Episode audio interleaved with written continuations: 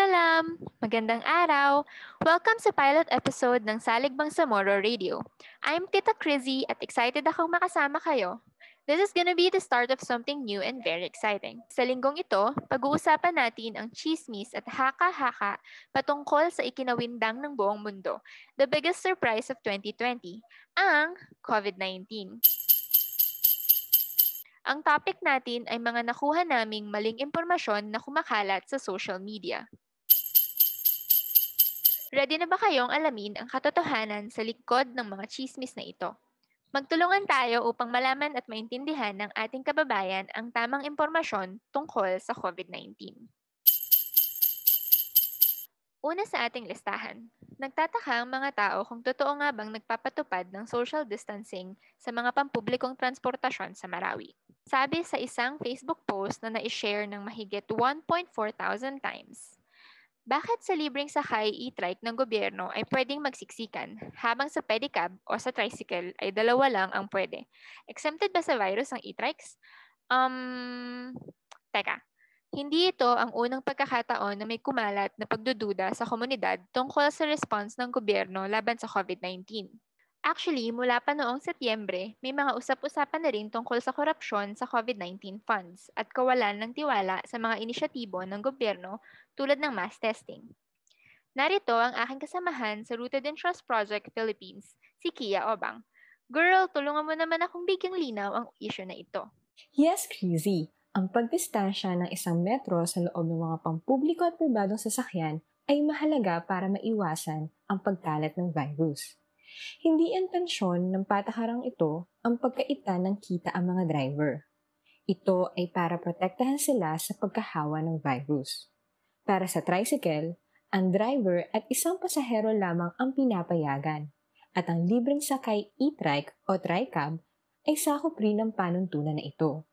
Kung gaano kalaki ang kapasidad nito, mas lalong may espasyo para maiwasan ang anumang pisikal na kontak.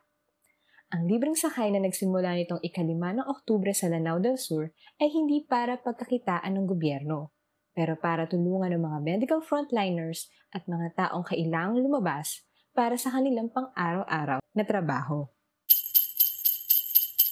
Thanks, Kia! Ayun na nga. So, maliban sa social distancing sa mga pampublikong sasakyan, kung kailangan mo talagang lumabas ng bahay, sundin natin yung seven commandments na nirekomenda ng mga medical experts.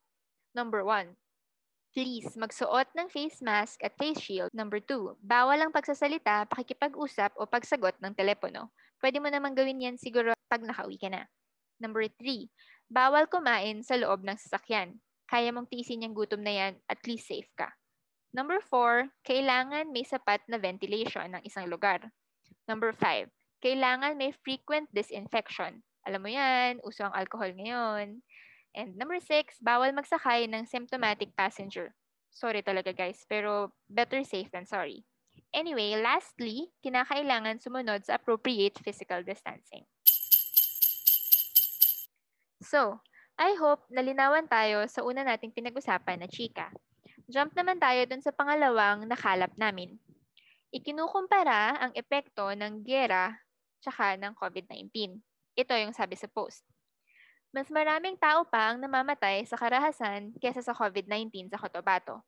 Ang kailangan ay bulletproof vest, hindi face shield, upang maprotektahan ang ating mga sarili.